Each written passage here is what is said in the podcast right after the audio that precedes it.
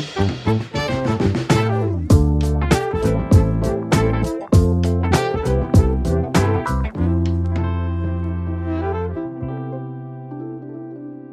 welcome to The Landscape, a Crain's Cleveland podcast. I'm Dan Paletta. Thanks for joining us. Political watchers had their eyes on Ohio as the state held an important primary on Tuesday. Now that the dust has settled, we've asked Dr. John Green, Distinguished Professor of Political Science and the Director of the Ray C. Bliss Institute of Applied Politics at the University of Akron, to join us. Dr. Green, thanks for being with us today. It's a great pleasure. Before we talk about these particular races, let's talk about how the state of Ohio has been reshaped. 30 years ago, for example, Franklin County was a Republican stronghold, and that has changed. What's different about Ohio politics than, say, in 1992 as far as the state goes, where the Democrat and Republican strongholds are? Well, one of the major differences is that over the last 30 or 40 years, the process of exit from the big cities into the suburbs has done a lot to transform Ohio politics. Ohio politics is still a politics of regions. The differences, say, between northeastern Ohio and southwestern Ohio are still really very important. But within the regions, there's been a major change.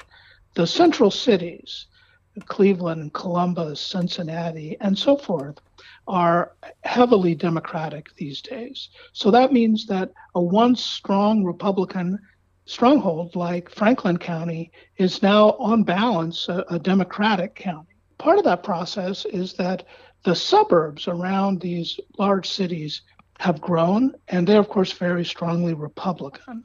And the farther you go out in the suburbs within each region, the more Republican they become. And partly that's because the sprawling suburbs now have merged with many of the rural areas of Ohio, very traditional sorts of places, but now increasingly conservative. So our regions still matter in Ohio, but within the regions, a huge difference between the big cities per se and their surrounding suburbs and countryside. Let's start our conversation with some talk about the race that most people were watching was that Republican primary to determine who would receive the nomination to run in the general election to replace outgoing U.S. Senator Rob Portman. That was won by author and venture capitalist J.D. Vance. I guess the big question is, would Vance have won if he didn't receive Mr. Trump's uh, endorsement? You know, there's a lot of circumstantial evidence that, at least in this particular race, that former President Trump's endorsement of J.D. Vance really made a difference you know, it was a very competitive primary because the perception was that Ohio has moved in a Republican direction. There were all kinds of candidates that, that wanted that senatorial nomination, and Vance was one of them. Uh, but through most of the campaign, he was back in the pack. He really wasn't near the front. He's a very interesting candidate, and a lot of people were surprised that he wasn't attracting more attention. But then when he received the Trump endorsement, by the way, many of his competitors were also looking for the Trump endorsement. That really pro- quickly propelled him to the front of the pack in polling. And then that process continued. So when election day came, he actually outperformed the polls, getting just about a third of the vote in this very competitive and crowded uh, primary field. So I, th- I think we, we have to make the case that at least in this situation, the Trump endorsement really helped Vance.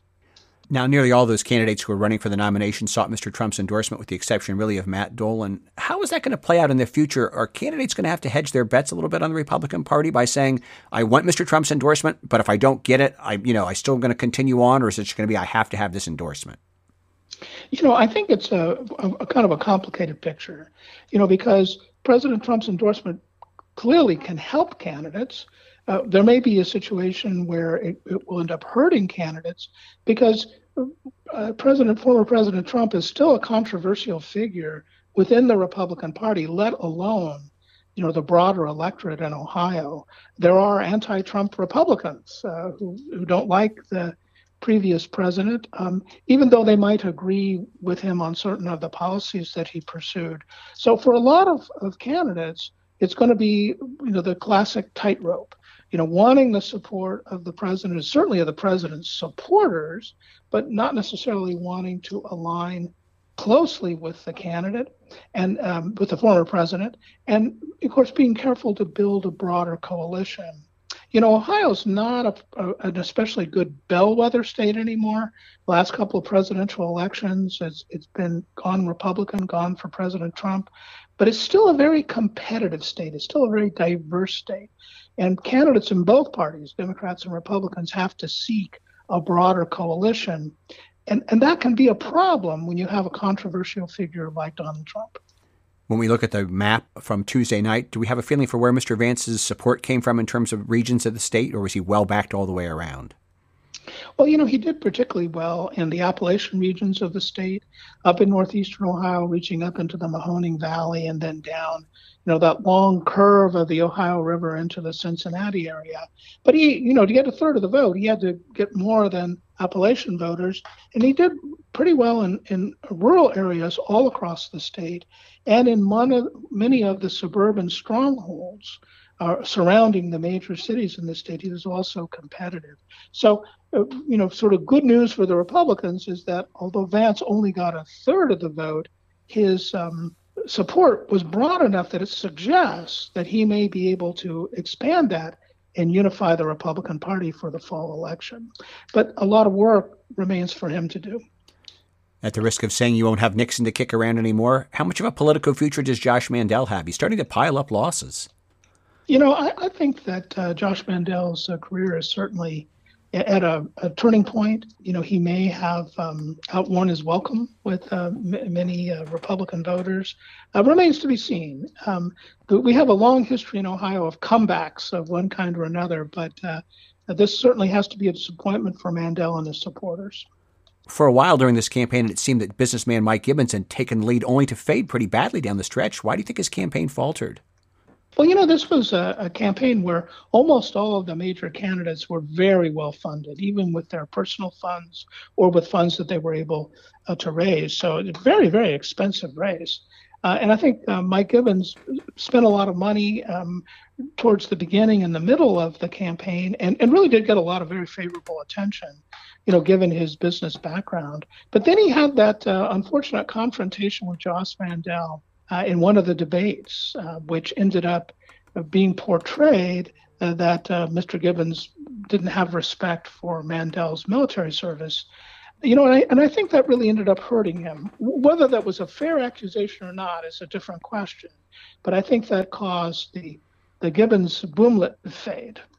Outgoing Senator Portman had endorsed Jane Timken, but she never really seemed to gain traction. While she sought Mr. Trump's endorsement, it's usually a good thing to have that current seat holder endorse you. What does this say about the state of what we used to call country club or Wall Street Republicans in Ohio? Is are they is the, you know the free market, no tariff, anti-Soviet Union Republicans? What's become of them? Are they are, do they still have any power left?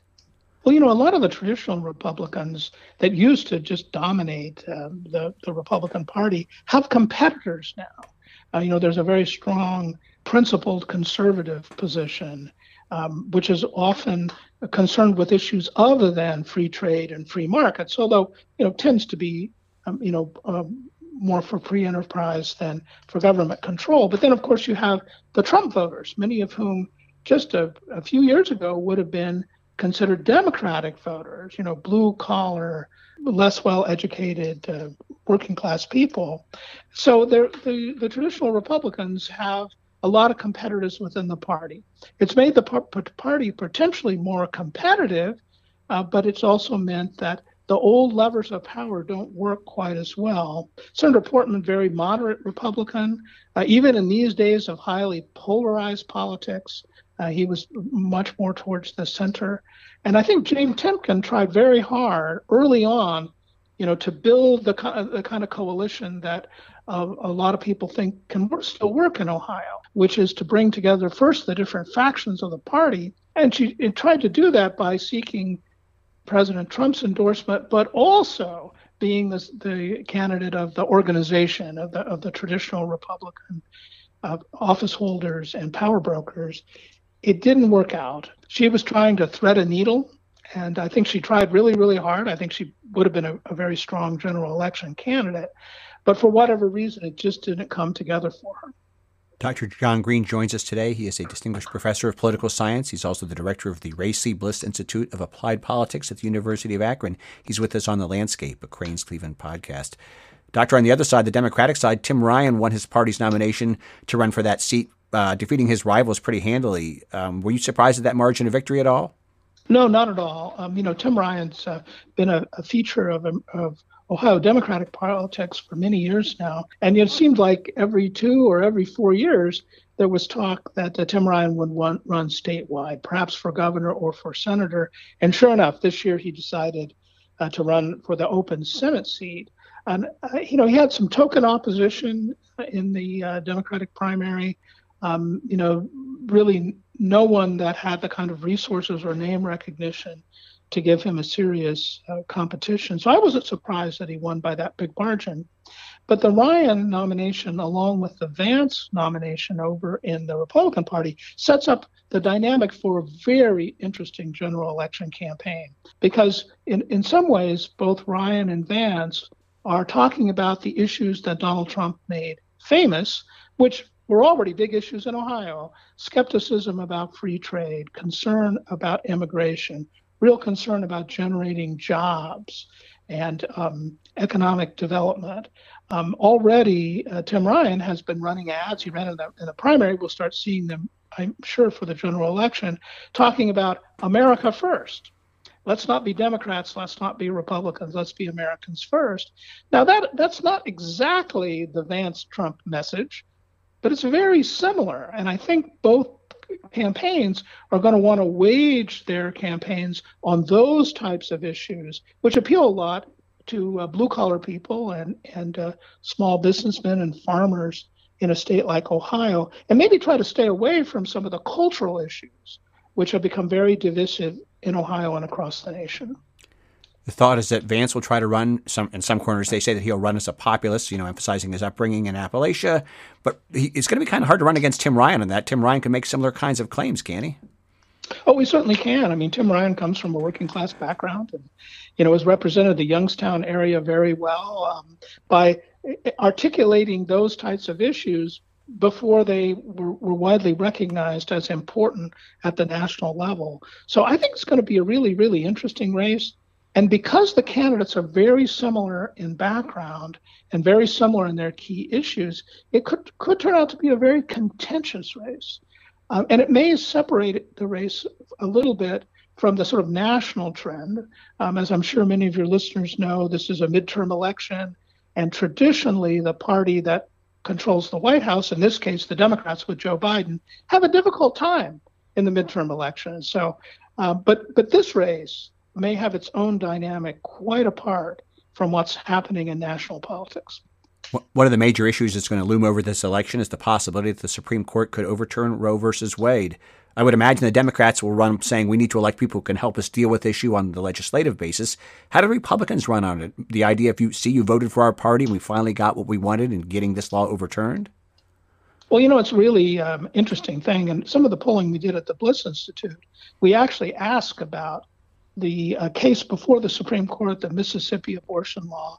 Um, and um, what we found was Ohioans were very closely divided on that particular case. Now, when you move out beyond uh, you know that particular uh, take on abortion, of course, there's a lot of complexity and nuance in people's views. But Ohio, like like the nation, um, is pretty sharply divided. Our polling showed a very slight uh, pro-choice edge. Um, and, and, interestingly enough, that's less of a problem for Democrats, which tends to be a pro-choice party, you know, from top to bottom. But it's more of a Republican problem. You know, many working class, deeply religious, rural Republicans are pro-life and have been for a while, and we see that in some of the legislative efforts to regulate abortion that have occurred in Ohio. Uh, but upper status Republicans, particularly well-educated professionals, much more likely to be pro choice. In fact, many of the women in those groups, who of course reside in the suburbs, um, this is a particular issue for them. So I think it's going to be more uh, difficult for the Republicans to handle the abortion issue, even though, as you say, from the point of view of many people in the party, these are exciting times, than it will be for the Democrats, where there's more of a consensus, at least on maintaining something like the status quo. Over the years in my conversations with voters, I've talked to them about Roe versus Wade, and I've often wondered if it has provided political cover for some voters who will say, "Well, I, you find they disagree with a particular candidate." But they, then they get to, to get to the abortion issue and they say, well, I have to vote for this person because he is against abortion or she's against abortion. Even though their other positions disagree with the candidate, if, if this gets overturned, do the Republicans lose a wedge issue? You know, it's a really interesting question because if the Supreme Court goes ahead and um, overturns Roe versus Wade and some of its companion cases. Uh, far from clear that that's going to happen, by the way. But if it does, what it means is this issue goes, the abortion issue goes from being a second tier issue, where a lot of people have opinions, but it's generally not the key voting issue. It, it gets elevated, and it may become for many voters a first tier issue, which is to say, uh, one of the key things they look for when they decide how to vote. And uh, this could be could be interesting by re- effectively returning the politics to the state level, it makes abortion a much bigger conflict than it would otherwise have been. Let's talk about the state politics. Governor Wine, DeWine won the chance to run again in the fall. How about his margin of victory? About what you thought it would be? Yeah, it was about. Um, I was uh, not surprised that uh, Governor DeWine was re-nominated, uh, partly because he pay- faced three conservative opponents. You know, here in Ohio, as in many states, a lot of controversy about the handling of the COVID 19 pandemic. You know, early on, there was a lot of support for Governor DeWine and many other governors, Democrats and Republicans. But as the pandemic went on and and some of the economic problems of mandates and lockdowns uh, began to manifest themselves. You know, there was a good bit of criticism, and many of the more conservative voters in Ohio and conservative activists very critical of DeWine. But because there were three candidates in the race, I, I was pretty sure that uh, DeWine was going to win. Uh, and his margin was pretty close to 50%, just a little bit under 50% of the vote. I think that's good under the circumstances. Um, but it does show what happens when you have a multi candidate race. Um, if it had been a two candidate race, I still think DeWine would have won, but it might have been a good bit closer what we saw in, in the election in 2016 with Hillary Clinton and, and, Donald Trump is that a number of Democratic voters sat out the election. They didn't, they couldn't pull the, the lever for Hillary Clinton. Is there a chance with with uh, Governor DeWine that those people who were opposed to his handling of the pandemic will vote for his opponent or sit the election out just to send a message? You know, that's always a problem. You know, when when we think about a midterm election, we usually think that the party that holds the White House has the turnout problem because people are, you know, might who voted for the Democratic president in this case, um, uh, Joe Biden, might be discouraged. And this is a very common pattern historically. But you know, in the case of Governor DeWine, there may be a similar problem that a lot of the strong uh, bedrock conservative voters may feel that it, it, there's really no candidate for their, them to support. And one thing to watch there is what would be the might be the fortunes of a libertarian gubernatorial candidate. You know, our minor parties in the United States very rarely win elections, but in close elections they can determine which of the major party candidates win. And I could imagine some of these conservative voters not voting, but other ones perhaps voting for a libertarian candidates. So it's really, you know, maybe out of protest. So it's really pretty pretty interesting. It just shows you how complex turnout is. It's not one thing, it's a combination of a number of different things. In the Democratic race, Dayton, former Dayton Mayor Nan Whaley defeated the former mayor of Cincinnati, John uh, Cranley, by a fairly healthy margin. She's going to talking about abortion rights, a minimum wage, pushing for gun control. She's staking out some solid Democratic positions. Will she run from center left then, or even more to the left, or how do you, how do you think she's going to run her campaign against DeWine? Well, you know, I wasn't surprised that uh, Nan Whaley won the nomination because she had run statewide before. And one of the rules of Ohio politics, which still stands, is oftentimes you have to run a couple of times and lose, or at least once before you can be competitive and, and, and go on to win because it's such a big and, and diverse state. I mean, it's hard for voters to get to know candidates unless they've run statewide. But I think uh, Nan Whaley is following sort of a classing pattern. She was able to win the, the Democratic nomination. She's now going to try to consolidate the Democratic base. It's going to be more difficult, I mean, less difficult for her because she won by a large margin. But that means talking about uh, things like abortion and things like uh, collective bargaining and those types of issues once the base is consolidated, then I think we will see her run from the center um, because that's the best place to be when facing an incumbent Republican. I, am a member of the 11th district, and I know a number of people watch that race closely with Shontel Brown, the incumbent, once again defeating former state senator Nina Turner. In the first time they ran against each other, I think a lot of people were surprised that Brown won, but this time it didn't seem so shocking. I don't know if shocking is the right word, but it, I think people were not so surprised that she was able to defeat her again. Um, what did you think of that race? Well, you know, I, I was not surprised that Shontel Brown won. I mean, she's a very impressive candidate and has strong connections with a lot of the key groups, including the party organization, that you need to to be successful in a general election. You know, in the in the first contest uh, where she prevailed, it was a very crowded field, very difficult to predict because there were so many candidates running. But she won that. She's uh, done a good job in Washington representing the a former district. The district's been redrawn for uh, the 2022 campaign. I think she's impressed a lot of people. And then, uh, interestingly enough, I think Nina Turner was perhaps uh, did not benefit from the fact that it was a two-candidate race. So there have been some other candidates in there. Um, her support among the more progressive voters might have been more effective. How about the 13th congressional district? There we have a, a scion of a political family, and Emilia Sykes, who's a member of the Ohio House, the minority leader. Her family's been in politics for many times. She'll be facing up against Madison Gilbert, who's an attorney and a, and a supporter of Trump and has been endorsed by Trump. How do you see that race playing out? You know, I think it's a really interesting race, partly because the district in, has been substantially redrawn and now includes almost all of Summit County, which and Akron, which is the city of Akron, very democratic place, and that would be the uh, strong support for Emilia Sykes, but now it includes um, uh, territory to the east, uh, including some of the this part of the district that Tim Ryan used to represent in Congress. Uh, so you know, I think it's going to be a very competitive race. Um, because of um, Emilia Sykes' long experience in politics, I think she has to have the edge. Although I, I guess if you look at the raw numbers in that district, it's really very competitive, maybe even with a slight a Republican edge.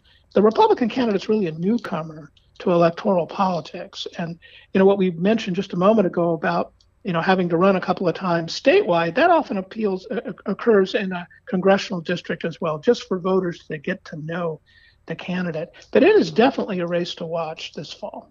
Let's talk about one other race, which is the seventh, which is shaping up with former Trump aide Max Miller facing a Democratic uh, media entrepreneur, Matt Diemer. Uh, two candidates that we that people don't really know. So, how do they make themselves known, and how do you think this is going to shake out?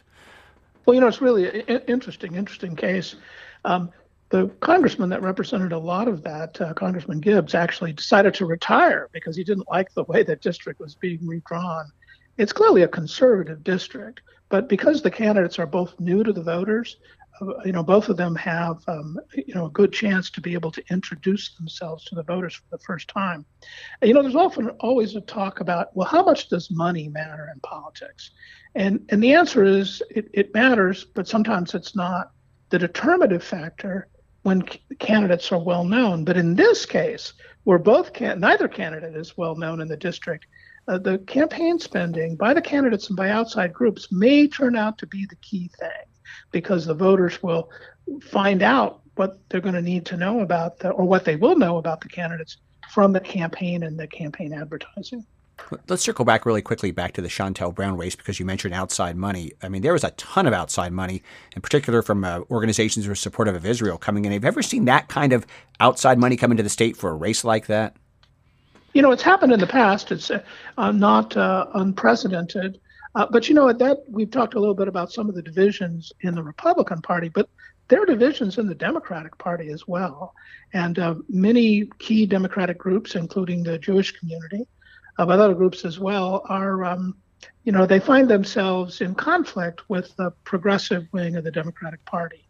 Now that's not to suggest that these groups are conservatives in the sense of the Republican Party, but they adhere to more traditional democratic positions on things like support for the state of Israel. So I wasn't surprised to see all that money come in. I think we're going to see a lot of that because I think the theme for this election in Ohio and in fact nationally is the democratic and republican parties sorting out their coalitions you know groups that were once in one party are now in motion groups that were another part uh, in, in the other party may be moving and then there's a whole bunch of groups that are that are standing pat but they don't quite understand where they fit in to the, the political structure.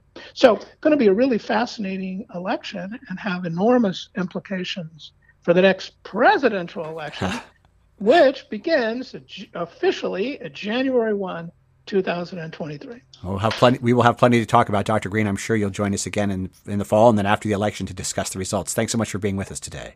You're welcome. Take care. Dr. John Green is a distinguished professor of political science and director of the Ray C. Bliss Institute of Applied Politics at the University of Akron. He joined us today for The Landscape. We're glad you could join us too. I'm Dan Paletta. Thanks for being with us, and we'll talk again soon.